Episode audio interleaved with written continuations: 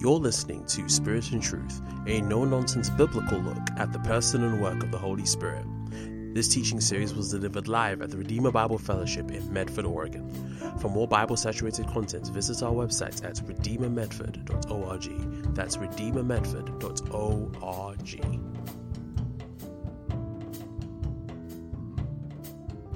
If you have your Bibles, and I hope you do, take them and turn with me to Psalm 85. Psalm 85.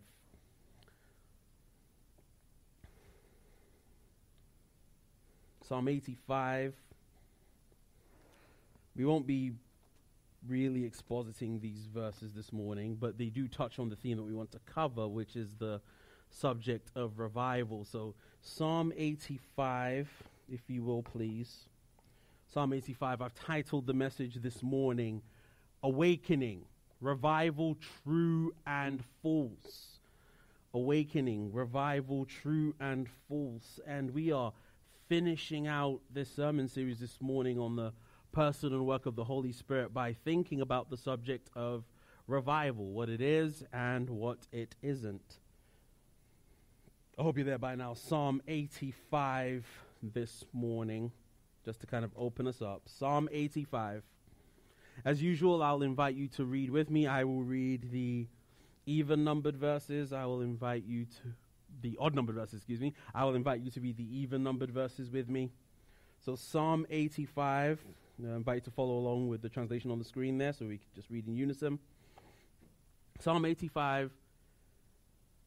I will make one quick note. When I read the Old Testament, I will often substitute the name Yahweh for Lord. Lord is a title, not a name. It's an extra biblical tradition, is why we often translate Lord the way it is. I prefer to read Yahweh because that's the name that's actually there in the original. So if that throws you off, that's why I'm doing that. Psalm 85, I invite you to stand with me as we read out of respect for God's word.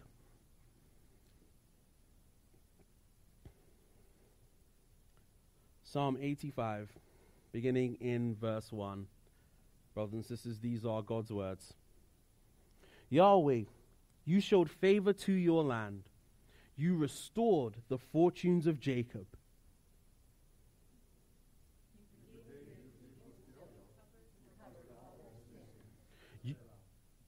You withdrew all their fury. You burned from your turning anger.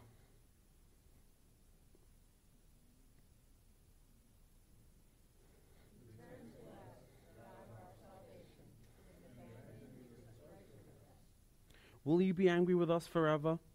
Will you prolong your anger for all generations?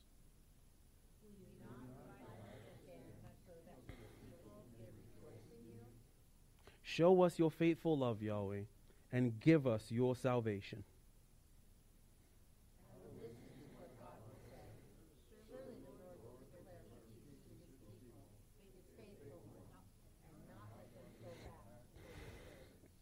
His salvation is very near those who fear him, so that glory may dwell in our land.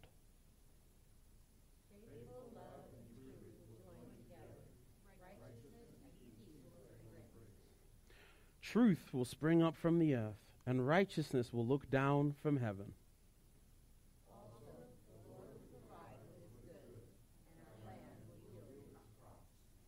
Righteousness will go before him to prepare the way for his steps. The grass withers, the flower fades, but the word of our God will abide forever. Join with me as I breathe the word of prayer. I ask for the Spirit's help, and we get to work in this message this morning.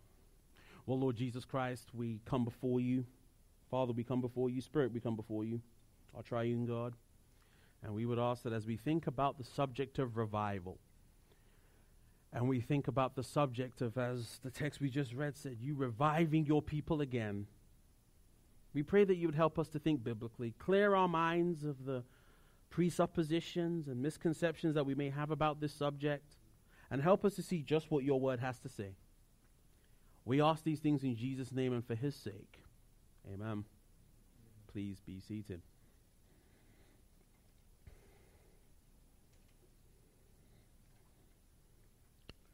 Well, this is it, the final message in this marathon study in the person and work of the Holy Spirit.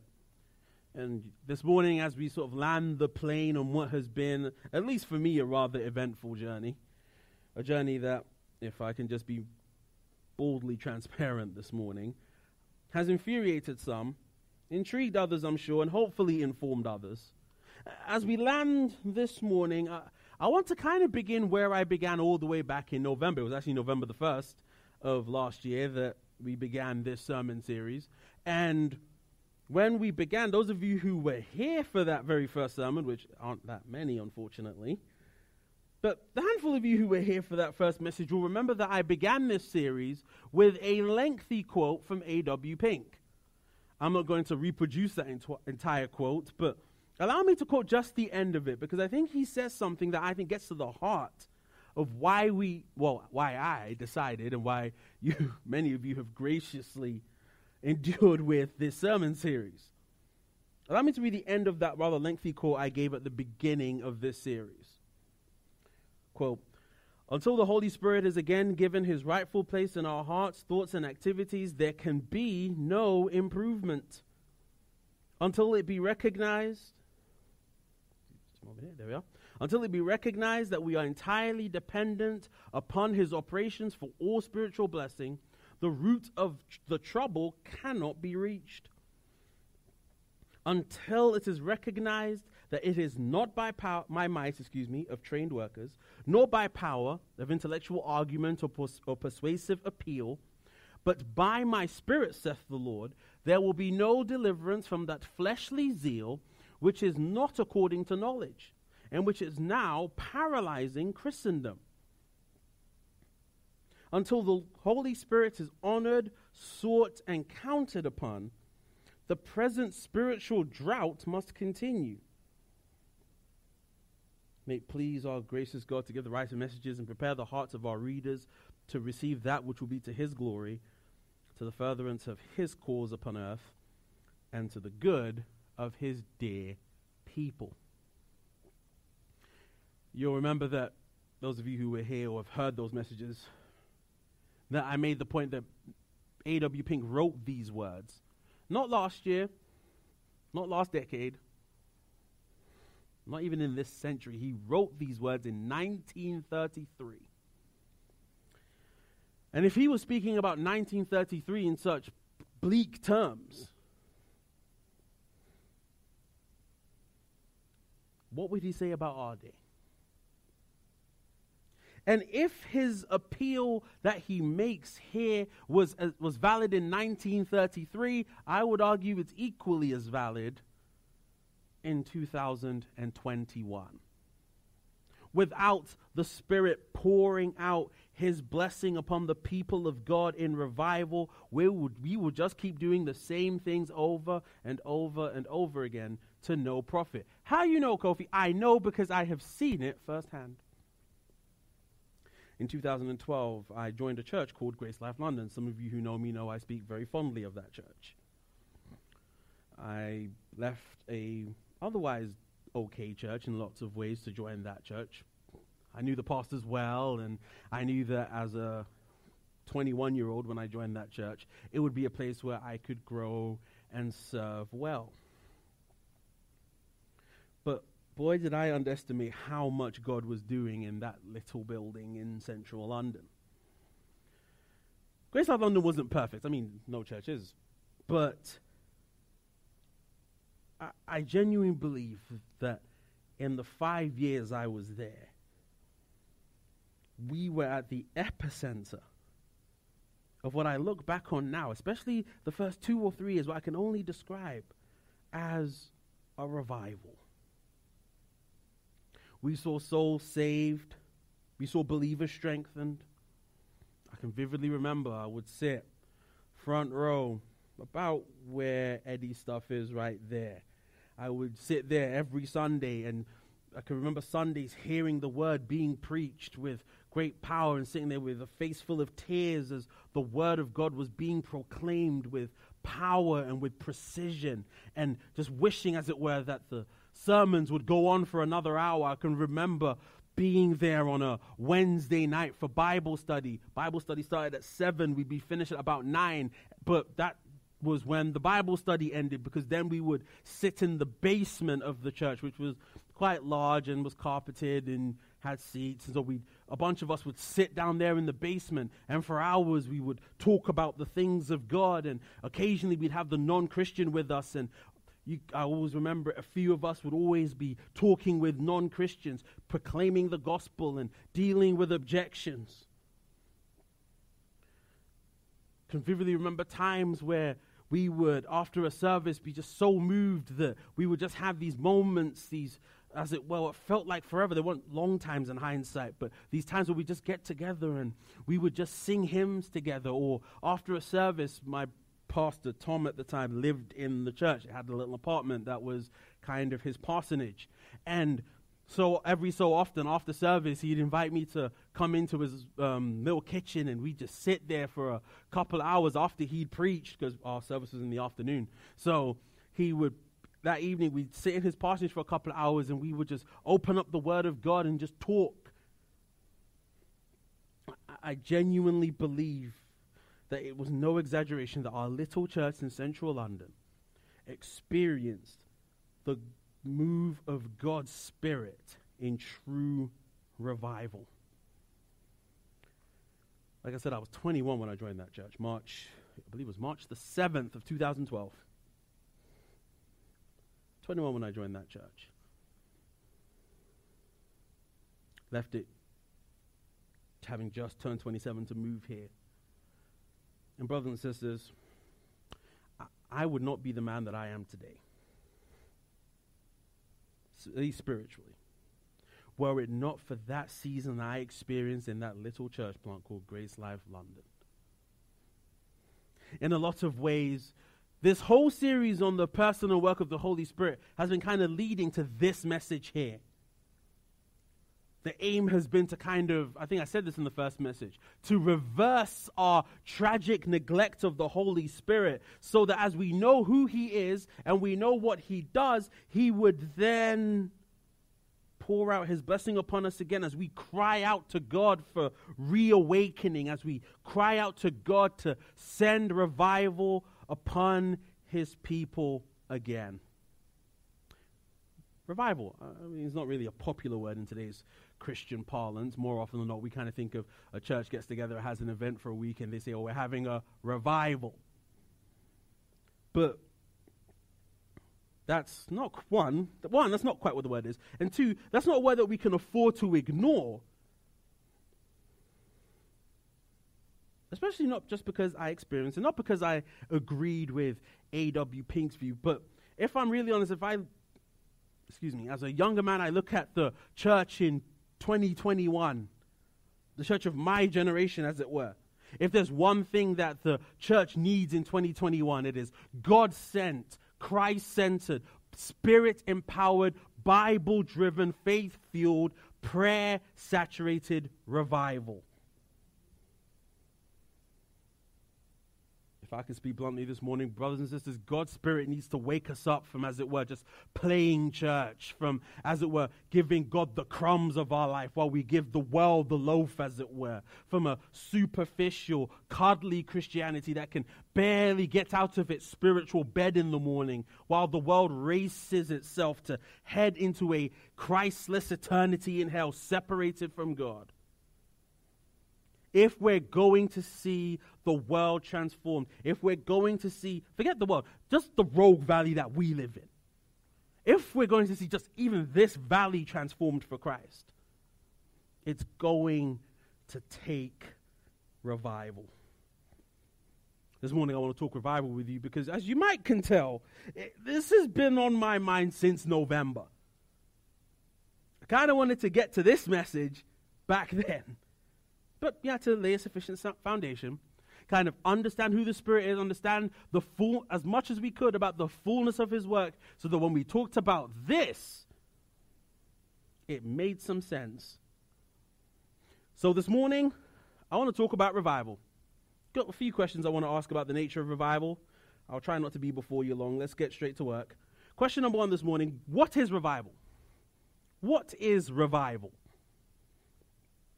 I mean, if we're going to pursue this thing, if we're going to pray for it, if we're going to trust the Lord to send it, it might help if we know what we're asking God to send. So, let's talk what revival is. Dr. William R. Downing, in his rather helpful book, Lectures on Revivals of Religion, gives this definition of revival. I've put it there in your study guide so you have it. He defines revival in what I think is a very biblically sensitive way. He says, quote, a revival is an outpouring of God's Spirit, bringing a heightened degree of spiritual life, an earnestness in spiritual things, and a purity in life, a renewed purity, excuse me, in life and worship. An outpouring of God's Spirit, bringing a heightened degree of spiritual life, an earnestness in spiritual things, and a renewed purity in life and worship. By my count, there are four features there. Let's break that down some. First of all, revival is an outpouring of God's Spirit. Revival isn't something that you kind of work up, you know, kind of like a frenzy for religious folks. That would be technically revivals, what I like to call revivals, evil cousin, revivalism. Dr. Downing defines that term for us. Revivalism refers to the application and use of certain methods or measures to produce religious excitement and promote religious decisions. The application and use of certain methods or measures to produce religious excitement and promote religious decisions. If that kind of sounds familiar, that's been evangelicalism, and I don't mean to be the British guy bagging on Americans, but American evangelicalism for like the last 150 years. If you, those of you who know your church history will know the name Charles Finney, evangelist on the East Coast, heretic on multiple levels. Denied original sin, denied the imputation of Christ's righteousness, taught a doctrine of the atonement that's a complete mess. But he was obsessed with as it were, seeing what happened in the first Great Awakening and saying, which was very good, the first Great Awakening and saying, how can we reproduce that in a part of the country that's very hardened to the gospel? Well, you need to create these measures. So he developed these things called what he called the new measures stuff like the anxious bench, where he would preach these long sermons. And if somebody showed an element of anxiety about their spiritual state, he moved them onto this anxious bench. But the anxious bench wasn't where you went to get saved, it was where he kind of hit you a little harder, as it were, and kind of worked up this almost hysteria. The sinner's prayer that we think is so ubiquitous and so popular, he was the first guy to do that in church history. People weren't doing that before him. And you may think, okay, well, I've never seen an anxious bench a day in my life. Okay, yeah, I've heard the sinner's prayer thing. But, you know, we're not doing all of that today. No, but the principle of revivalism that he kind of brought into the focus, that continues to this day. So that's why you can walk into any number of so called mega churches in this country, and everything is basically geared with a creating a response from people that you can kind of work up and work down. So the music is a certain way. It's very entertainment driven. You know, we don't preach serious messages here because we're not trying to do all that. You know, we're trying to appeal to you on the level of your emotions to provoke a response. So you get the music thumping so loud that it produces a euphoric response. Or in some circles, you kind of do the polar opposite. The music is so slow, it's so droning, that it kind of works up these really melancholic feelings from deep within. You get the clever gimmicks on it. I have seen things in the last few years that I never thought I'd see in church. Pastors zip lining. You can see the stuff on YouTube. I'm not making it up. You pastors zip lining into the pulpit on a Sunday morning. Pastors bringing in monster trucks on the pulpit, bringing in BMX stuntmen. You sit there, you think, why on earth are you doing all this? Well, you're trying to provoke a response. You're trying to kind of hit people on the measure of their emotions. You're trying to hit people on the level of how they feel. So they think, whoa, that's huge. Now I have your attention. I can slap some Jesus on the end. As the saying goes, there ain't no business like show business. And apparently, these churches have figured out that you can do all of that and slap some Jesus on the end.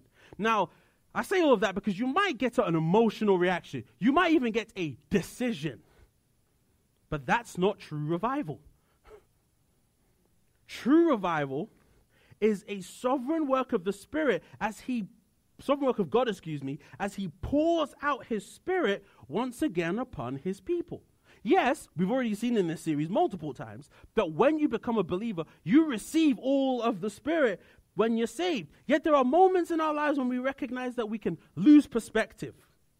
There are moments when we aren't walking. Remember, we did a message in Ephesians 5, the filling of the Spirit, that day by day conscious control that the Spirit takes of us. Well, there are moments where we don't walk in that. There can be whole periods where we don't walk in that, where churches don't walk in that, where regions don't walk in that.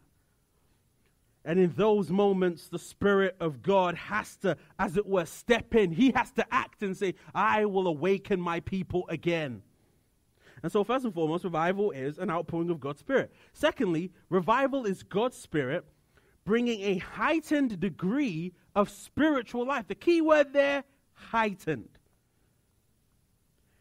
It's not that in revival we do something different from what we've always done.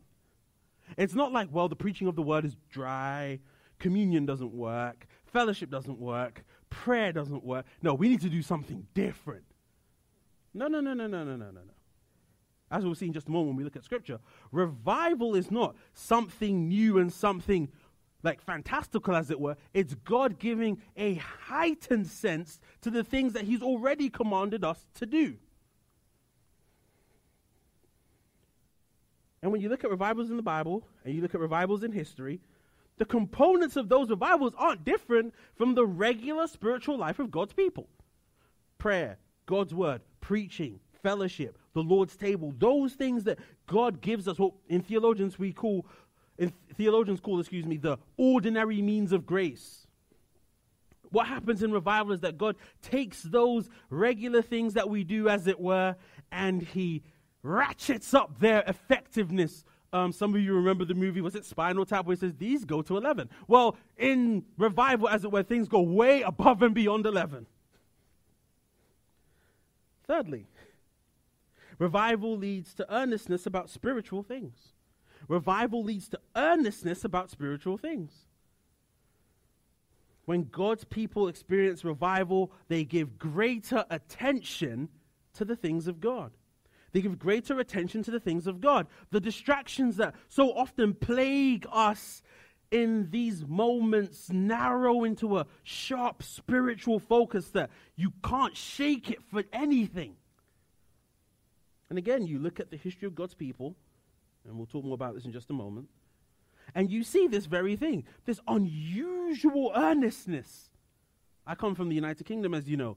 We have stories of people walking miles through the Bedfordshire Forest at the time to go and hear John Bunyan preach. John Bunyan's job was he was a tinker, he fixed pots that man, John Owen, who was arguably one of England's greatest theologians, said, I will trade all my learning to be able to preach like that man.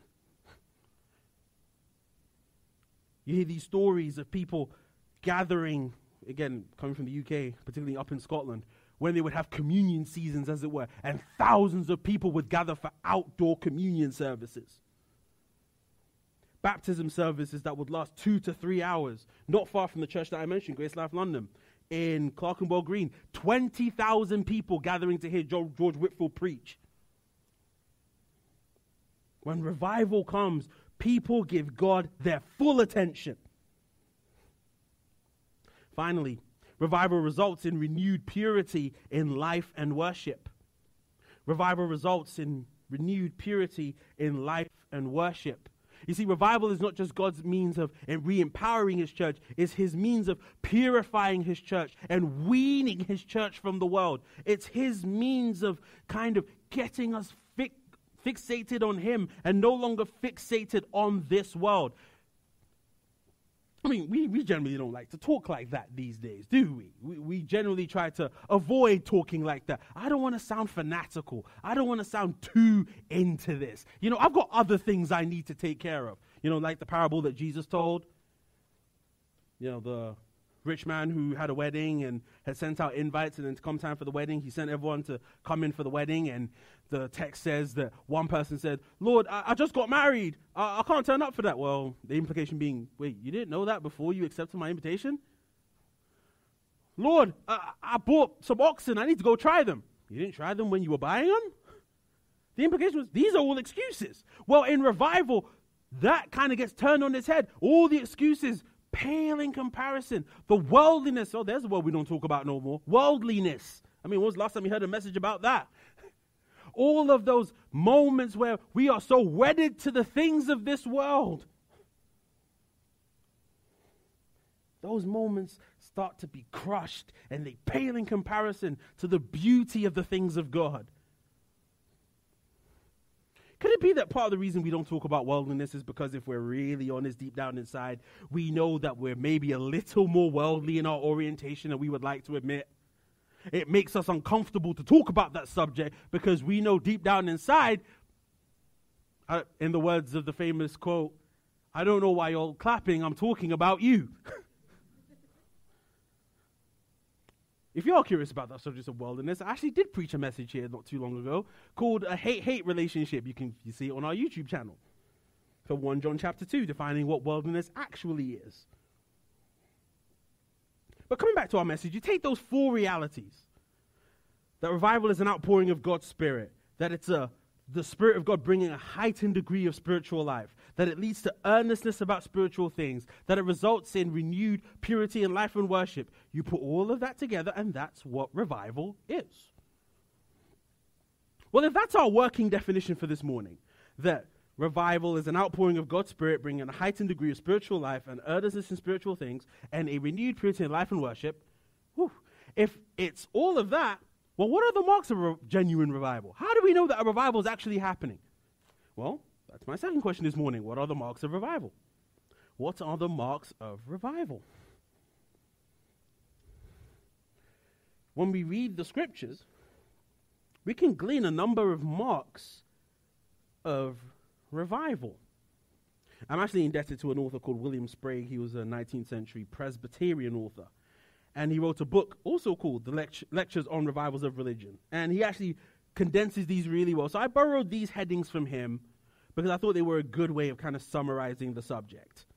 What are the marks of genuine revival? First of all, you see the centrality of the Word of God. The centrality of the Word of God. Turn with me to Nehemiah chapter 8. Show you this in your Bible for a moment. Nehemiah in chapter 8. Well, actually, start in chapter 7, um, right at the end of chapter 7, and we'll read into chapter 8. You should know Nehemiah is the story of Nehemiah, who was the cupbearer to the king of the empire. And he asked to go back and rebuild Jerusalem after he hears reports of the city basically being in ruins.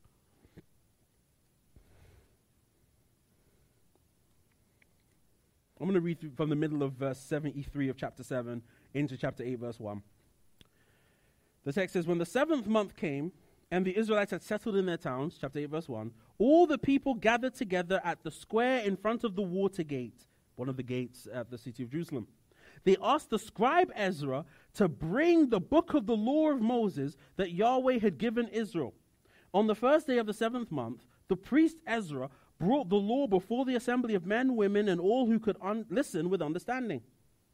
While he was facing the square in front of the water gate, he read out from it from daybreak until noon. Basically, from 6 a.m. till noon, he simply just reads God's word. All the people listened attentively to the book of the law. The scribe Ezra stood on a high wooden platform made for this purpose. That's why Bible believing churches have always had pulpits in them because it's imitating that practice of a platform that is created specially for the purpose of the reading and proclamation of God's word. The scribe Ezra stood on a high wooden platform made for this purpose. Mattithiah, Shema, Anaiah, Uriah, Hilkiah, and Maaseiah stood beside him on his right. To his left were Pedaiah, Mishael, Malchijah, Hashum, Hashbaddanah, Zechariah, and Meshullam. Ezra opened the book in full view of all the people, since he was elevated above everyone. As he opened it, all the people stood up. Wonder where we get that practice from? Right here. Ezra blessed Yahweh, the great God, and with their hands uplifted, all the people said, Amen. Then they knelt low and worshipped Yahweh with their faces to the ground. Jump down with, actually, I'll keep reading verse 7. Jeshua, Bani, Sherebiah, Jamin, Akkub, Shabbethai, Hodiah, Maaseiah, Kelita, Azariah, Jozabad, Hanan, and Pelaiah, who were Levites, explained the law to the people as they stood in their places. They read out of the book of the law, translating and giving the meaning, so that the people could understand what was read. Ne- Nehemiah the governor, Ezra the priest and scribe, and the Levites who were instructing the people said to all of them, This day is holy to Yahweh your God. Do not mourn or weep, for all the people were weeping as they heard the words of the law. Do you notice the unusual attention that's being given to the word of God in this moment? Hours of hearing it read, people going forth and explaining it, people think about the, these kinds of physical reactions that they are kind of manifesting. They're the kinds of things that we typically associate with other things in worship. When was the last time that we saw people literally get up, raise their hands, and bow, not during the musical time, but during the reading and preaching of God's word? That's not typically what we do, but that's what happens here. Why? Because the Spirit of God is giving unusual attention to these things. We're in Ezra. Turn back a book to Second Chronicles for a moment. Another scene where this kind of plays itself out. Second Chronicles chapter 34. Well, we're in Nehemiah, excuse me. A couple of books back, you'll hit Second Chronicles. 2 Chronicles chapter 34. Chapter 34. The scene here is, is well, Judah, excuse me, has a new king. The new king is King Josiah. He's one of the good ones. Aren't many of them by this point in, his, in Judah's history, excuse me. But he's one of the good ones. And in chapter 34, he decides that the temple, the house of God among his people, that the temple needs repairs. And so as they start repairs, I hope you're there with me, Second Chronicles chapter 34. Jump down to verse 14 with me for a moment. Second Chronicles 34 and 14. When they brought out the silver that had been deposited in the Lord's temple, the priest Hilkiah found the book of the law written by the hand of Moses. Consequently, Hilkiah told the court secretary Shaphan, I have found the book of the law in the Lord's temple. And he gave the book to Shaphan. Pause for a second.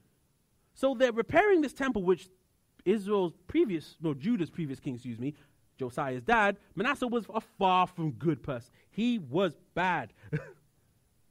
well, Manasseh was his grandfather, Amon was his dad, and his dad wasn't much better. And so the temple is just lied in ruins while nobody goes to worship. They're worshiping on all these high places, these places that were erected for idol worship. They're worshiping in all these environments, and then Josiah says, No, no, no, no, no. We need to get back to worshiping the Lord. He brings about this reformation, as it were. But in the midst of this reformation, they find the book of the law, the implication being nobody had read it. Verse 16. Shaphan took the book to the king and also reported, Your servants are doing all that was placed in their hands. They, they have emptied out the silver that was found in the Lord's temple and have given it to the overseers and to those doing the work. Then the court, Shaphan told the king, The priest Hilkiah gave me a book and Shaphan read from it in the presence of the king. When the king heard the words of the law, he tore his clothes. He hears God's word, and the king's response, tearing your clothes in the ancient world, was a sign of mourning. He realizes that, oh, everything that's happening to this nation is happening because we neglected the book. And that's the beginning of a reformation that sweeps through this nation. All because a king hears God's word that was lost in God's house. Can, you see the picture there for just a moment? can, can I park for a moment and just put an observation to you? Could it be? Let's leave Josiah's day and come back to 2021 for just a second. Could it be that the spiritual apathy we see in the church is because we've forgotten God's book in his own house? Could the issue with so much of the body of Christ be that the sheep don't really care for the voice of the shepherd anymore? Oh, how do you hear the voice of the shepherd? You hear the voice of the shepherd in his word. Beloved, God speaks life into existence. He did it at creation, He does it in our salvation, and in breathing new life into His people, He does the same thing. You can't have a revival without people going back to the Word of God. Okay, Kofi, um, all right, there's a couple of texts. I mean, that's in the Bible times, though. Okay, can I give you arguably what I think was the greatest single revival in history? The Reformation. the Reformation was essentially a movement about two things Justification, the Bible. You can't have a revival. You look at every revival that has happened in the history of God's people since then.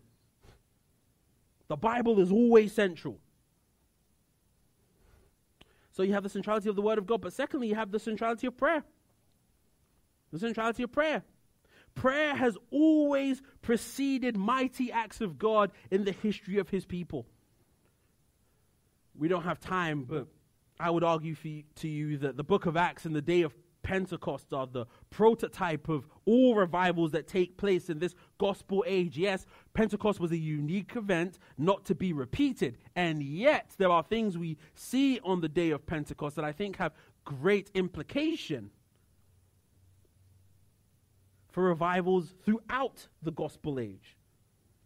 We all, last week we read it, didn't we, in our scripture reading, Acts chapter 2 the pouring out of the Spirit. But oftentimes, Acts chapter 2 is divorced from what happened in Acts chapter 1. Turn there with me. Acts chapter 1.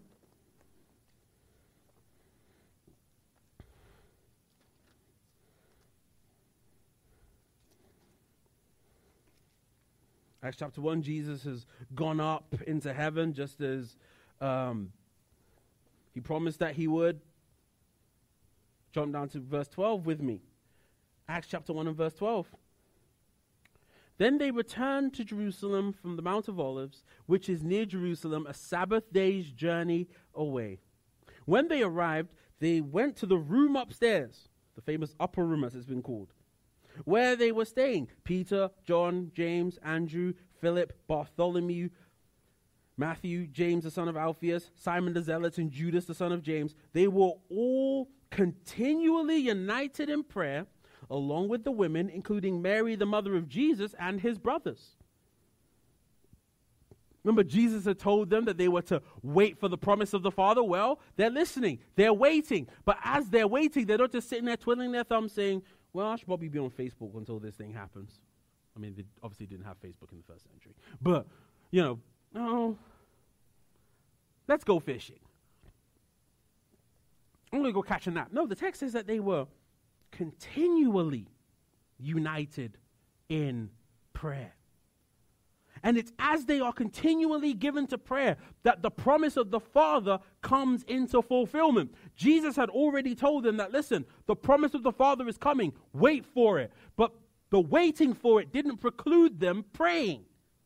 You see, revival is a sovereign work of God. You can't pray a revival down, as it were. But Catch this. This is, again, that author I mentioned, Sprague. He puts it like this Prayer as a means of grace, or a means of promoting revivals, is distinguished in one respect from every other. All other means are addressed immediately to men, this directly to God.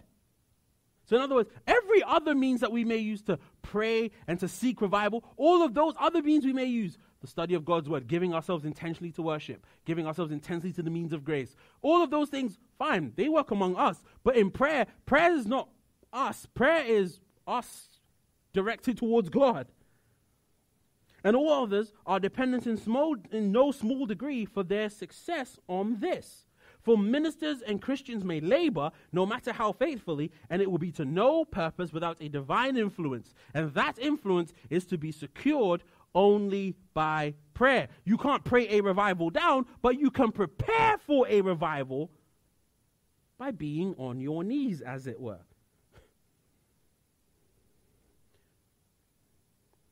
The centrality of the Word of God, the centrality of prayer. Thirdly, the centrality of worship and preaching.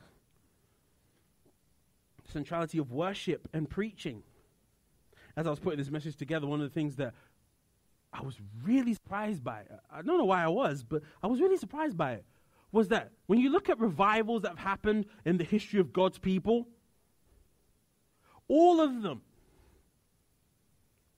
lead to life being breathed into the regular, ordinary worship of God's people. It's not that the worship was bad, but it seems as, like I said, there's a heightening, there's an intensity that is ratcheted up.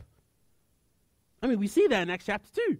So the Spirit comes, and what's the first thing that happens? They speak the wonderful works of God, and Peter preaches a sermon. And when you look at history, we see the same thing. If I give you again a couple of examples I know from my history in the UK.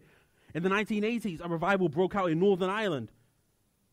And at the core of it was not a Sunday service, not a tent crusade or an evangelistic program.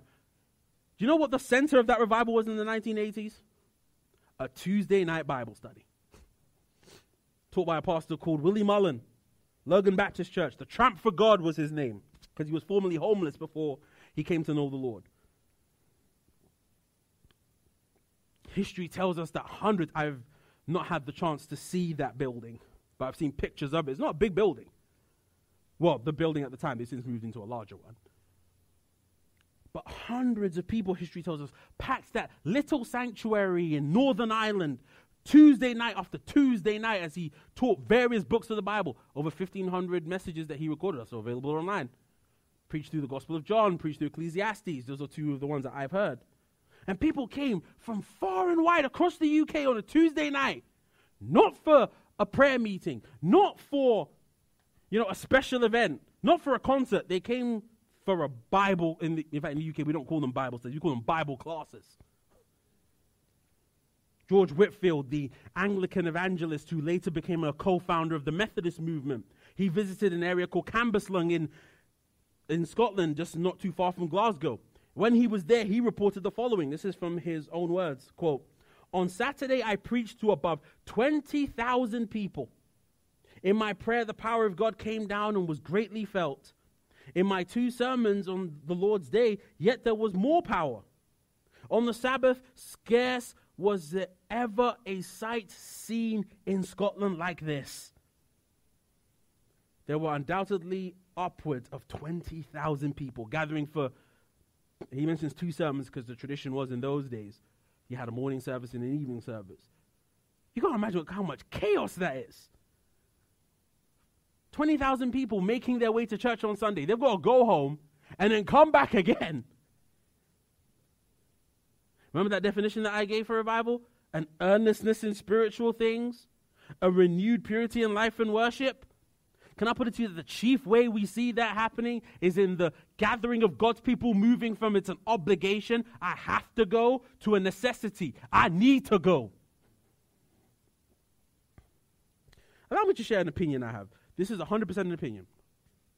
This is just me. I come from a country where typically our churches have always had a morning and an evening service. That goes all the way back to the Reformation, where the same thing happened. I find it interesting that as we've seen spiritual life decline in the West, I'm not the only one who's made this point. The Scottish preacher Alistair Begg, who now pastors in Cleveland, Ohio, he's made a similar point hundreds of times. As spiritual life has declined in this country, one of the first signs that that usually happens is churches get rid of additional worship services. We're content to just do the one time on Sunday. God, I gave you my two hours, but the rest of my week is really busy. Rather than what our fathers in the faith understood, which was that you kind of ordered your life around the church, we kind of flip the order. We order church around everything else. Could it be? Again, this is totally my opinion. You don't have to agree with me. You can be mad at me for saying it, but I'm going to say it anyway because I have a microphone and you don't. Could it be by some stretch of the imagination, could it be that part of the problem that we have in not seeing revival is God sits in heaven and basically says, I can't get you to come out for the stuff that you already do. okay, just, just a theory I have. Do with that what you will. But coming back to my message. As these things happen, the centrality of God's word, the centrality of prayer, the centrality of gathered worship. As these things happen, God's people emerge, emerge strengthened for the mission of seeing the lost saved. There's a reason why when revivals hit, the first people that are affected are the church, but very quickly, the revival doesn't stay in the church people start going out and proclaiming the gospel, and you start to hear these stories of all the souls saved. It's not that the revival happened out there. No, the revival caught in God's people. And when the revival caught with them, they couldn't keep these things to themselves. They had to go and we cannot help, as the apostle said, we can't help but speak of the things that we've seen and heard. And that's how you see the lost being saved and believers being strengthened. David was mentioning Wales um, to me this morning as we were getting set up. Had the opportunity to go to Wales many times. You drive through the Welsh countryside and you'll just see chapel after chapel after chapel after chapel. As revival hit, particularly in 1904 through 1905, there was a really major revival that happened in Wales. The first thing that happened was people just started chapels. Chapels were these little church buildings. Just as quickly as they could put them together, they put them together. Why? Because they just wanted to as it were, see the gospel spread through the Welsh countryside like wildfire. Can God do that in our day and age? I absolutely believe He can do that. But let's be clear where God is at work, the adversary will be at work too. Where God is at work, the devil will be there too. My dad used to say, listen, not just, he says, not just God and angels who go to church, the devil and demons go to church too. And so, even as revival happens, there can be things that happen which make us pause. There can be things that on the surface look like a revival, but they're not. They look like they're a move of God, but they're actually a move of the evil one. Well, how do we tell? How do I determine if I'm experiencing a move of God or a move of the evil one? How do I tell? Well, that's my final point this morning. My final point this morning. How do you test a revival? And for this, Turn with me to the first letter of John, 1 John in chapter 4. Keep your Bible here because we're not going to go anywhere else after this. 1 John chapter 4.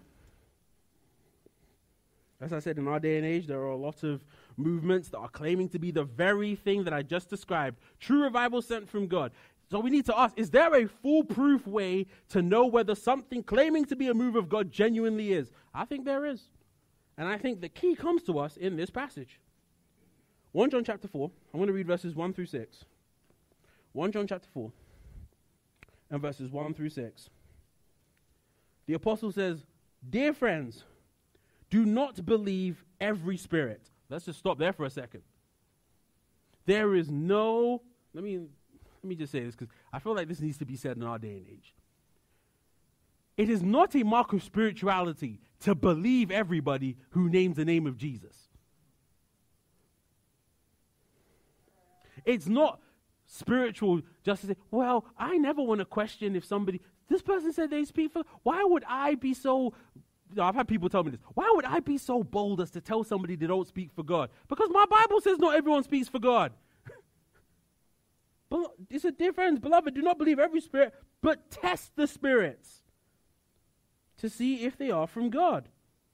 Because many false prophets have gone out into the world. Well, that's a staggering thought. Well, how do I know? Verses 2 through 6, he gives us a bunch of tests. This is how you know the Spirit of God.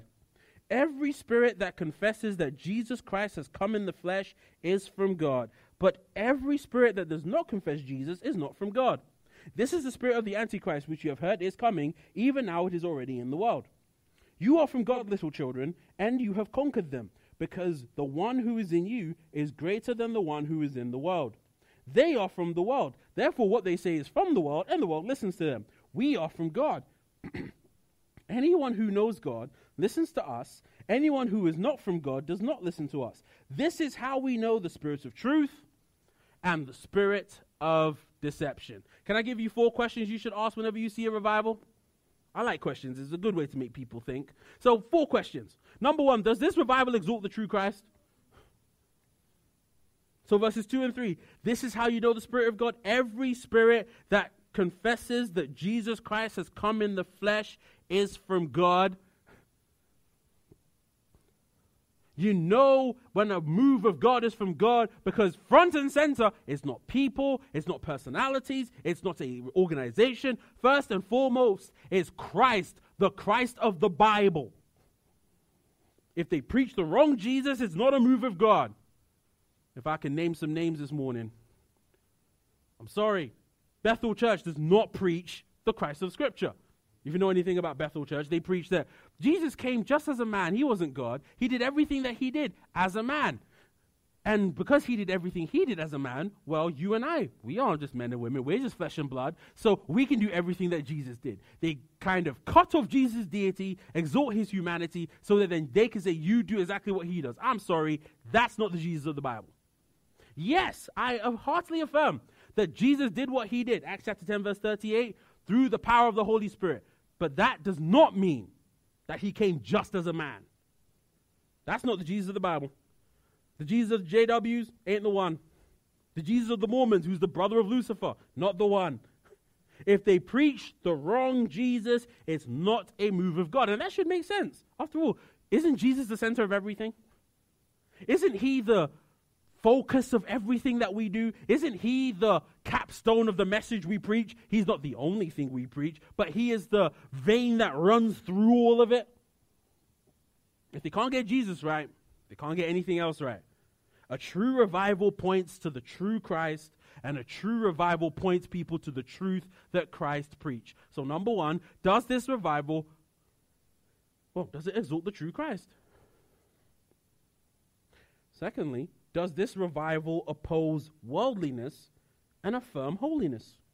Does this revival oppose worldliness and affirm holiness? Verses 4 and 5. You are from God, little children, and you have conquered them, because the one who is greater than the one who is in you, excuse me, is greater than the one who is in the world. They are from the world. Therefore, what they say is from the world, and the world listens to them. In true revival, true moves of God, we, like I said, we are weaned from the world and our affections are wed to Christ and to holy things. Jonathan Edwards, who in his day had to grapple with a revival that was happening and people asking questions whether this was a true move of God, he said this. He said, quote, the spirit that is at work, the spirit that is at work operates against the interests of Satan's kingdom, which lies in encouraging and establishing sin and cherishing men's worldly lusts. In other words, this, he was talking about the revival of his day, what we call the Great Awakening. He said the Great Awakening, one of the reasons we know this thing is true is that it operates against the interests of Satan's kingdom.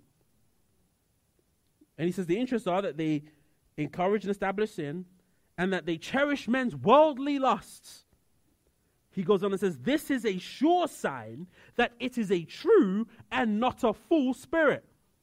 He said, I'm pretty confident that this revival that we experienced in the 1740s, this revival was 100% true because it had nothing to do with the interests of this world. So, in the 60s and 70s, the prosperity gospel movement came in teaching people that God wants you to be healthy, wealthy, and prosperous.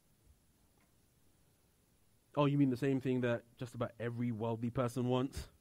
I'm yet to meet a person, Christian or non Christian alike, who wants to be sick, who wants to be broke, and wants nobody to like them. I believe it was John Piper who said, Money and prosperity can't be the things that God gives to bless his people because those are the exact same things that the de- devil's people want.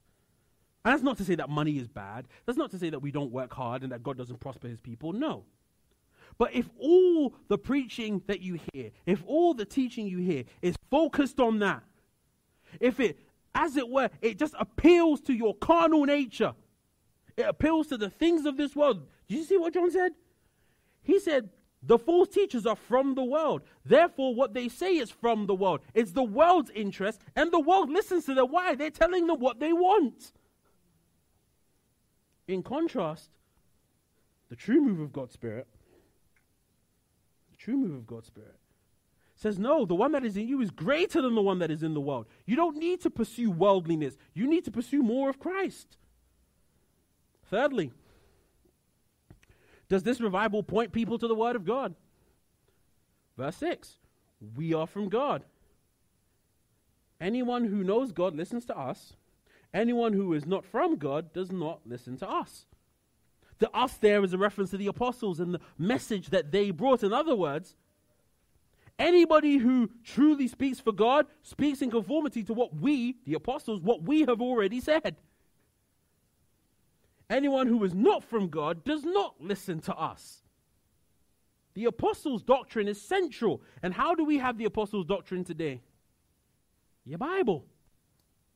Show me any movement that denigrates the Bible. And I'll show you a movement that doesn't come from God, simply put. True revival is Bible revival. In revival, God's people want God's voice, and God's voice is found in His Word. Any revival that tells you that God's voice is in the mouth of some spiritual shaman, some guy you need to go see in a tent somewhere, basically, and he calls himself an apostle and a prophet. I don't care if he wears a t shirt and jeans like I am today, or he wears a three piece suit like I would normally wear, regardless of what he looks like. Any move of God that tells you to ignore the scriptures. God didn't give us, I've heard people say this and I, I can't hear it anymore. It just makes my blood boil. I've already got high blood pressure problems. God didn't give us a book, He gave us the Spirit. I'm trying not to get mad in the pulpit. What kind of nonsense? Any move of God that tells you to look within you and hear God's voice, that's what God promised. God said, My sheep hear my voice. He didn't say, My sheep read a book. Listen, any time you encounter any so called move of God that denigrates this book, can I give you some helpful advice? As your brother who loves you, let, let me give you some advice. Turn off the YouTube video. Don't even throw the books. Drop kick them into the trash. Delete the podcast if you need to. I can tell you on the authority of God's word that that ain't God. Okay, what's the final mark of true revival? Does it exalt the true Christ? Does it oppose worldliness and affirm holiness? Does it point people to God's word fully? Does it elevate the truth? Did you catch the end of verse 6 there? This is how we know the spirit of truth and the spirits of deception. The Spirit's work always leads to an elevation of and a love for the truth.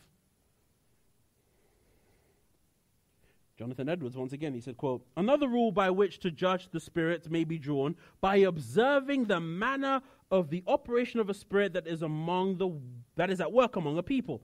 If it, the Spirit, operates as a spirit of truth, leading men to truth, convincing them of those things that are true, we may safely determine that it is a right and true spirit. Compare that with some movements in our day, which actually says that God doesn't care about stuff like doctrine, theology, Bible study, truth. You know, those are the things that, you know, the letter kills, but the spirit gives life. Totally taking that verse out of context. No, no, no, no, no, no, no. Any movement that favors experience and reason over doctrinal truth isn't li- in line with the apostles and their teaching. John would have us to understand that you know the Spirit's at work because he's the Spirit of truth, and you can contrast that with the Spirit of deception. You take those four ideas, and I hope that gives you a bit of a filter, a bit of a grid through which you can interpret true moves of God from false ones. I don't want to leave this message on a down note, though. I don't want to leave this series on a down note as we conclude this morning. As we conclude this morning, can I put it to you that we genuinely need revival? There's so much more. I had to leave so much out because there's so much that we could say on this subject. My prayer is that this little survey of the subject, and I've put some resources there in your study guide this week that if you want to dig deeper into this, you can. I hope that this little survey of this kind of whets your appetite for believing that God could genuinely send a revival in our day. I don't know about you, but I pray for it often. I'm tired of superficial Christianity. I'm tired of having to beg people to come to church, come hear God's word. Not even come to church here. Just be in a church. Be in fellowship. Be praying. Be hearing the things of God. Be passionate. I'm kind of tired of having to. I'm going to be honest with you and tell you what lots of preachers won't tell you. We get sick and tired of having to beg people to do stuff all the time. If you're a parent, you know exactly how I feel. Beloved, as we close out this sermon series on the personal work of the Holy Spirit, I don't, I would have failed in my mission, wasted hours of my life, given up precious, precious sleep, writing sermons. If you walked away from this and said, Oh, that was nice, I feel like I understand the Holy Spirit a little bit better now. Beloved, my hope is that as we think about the personal work of the Holy Spirit, that our response would be, I need his empowerment in my life. I need Him to give me focus. I need Him to help me to put aside the distractions, to put aside the, well, I've got to take care of this, God. God, you understand. And God in heaven saying, No, I don't. well, God, you know I'm busy. You know I don't have time. God, you know I've got to deal with this. God, you, no, no, no. My hope has been that as we've spent time thinking about the personal work of the Holy Spirit, as we've, I hope, torn this Bible up, going backwards and forwards, asking, what is it that He does and who is He? My hope is that we would seek His empowerment, that we would give ourselves to earnest study of His Word, earnest prayer, earnestly engaging in worship and saying, God, will you send revival? That's like we read in the psalm this morning. Would you not revive us again? So that we may rejoice in you. Let's pray together and ask for God's help.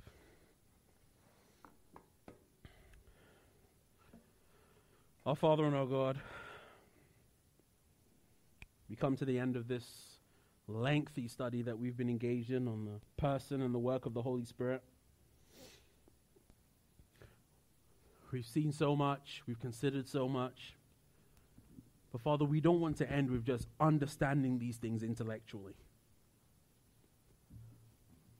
Father, it's my prayer that as we've heard these things, that as I finish preaching, you would start working. That you would start ministering to your people, that you would start doing business with us as we do business with you. That you would touch our hearts, that you would awaken us afresh. Again, we join our words with the words of the psalmist. There's no better way to put it. Will you not revive us again so that we, your people, may rejoice in you. Father, we pray that as your Spirit has been with us from the beginning of this series till now, that He would be with us as we meditate on these things. Help us to make the changes that we need to passionately pursue you. Father, we can't manipulate a revival down, but we can prepare our hearts to receive it. And so, Father, would you help us to do that even now as we conclude this service of worship? We ask these things in Jesus' name.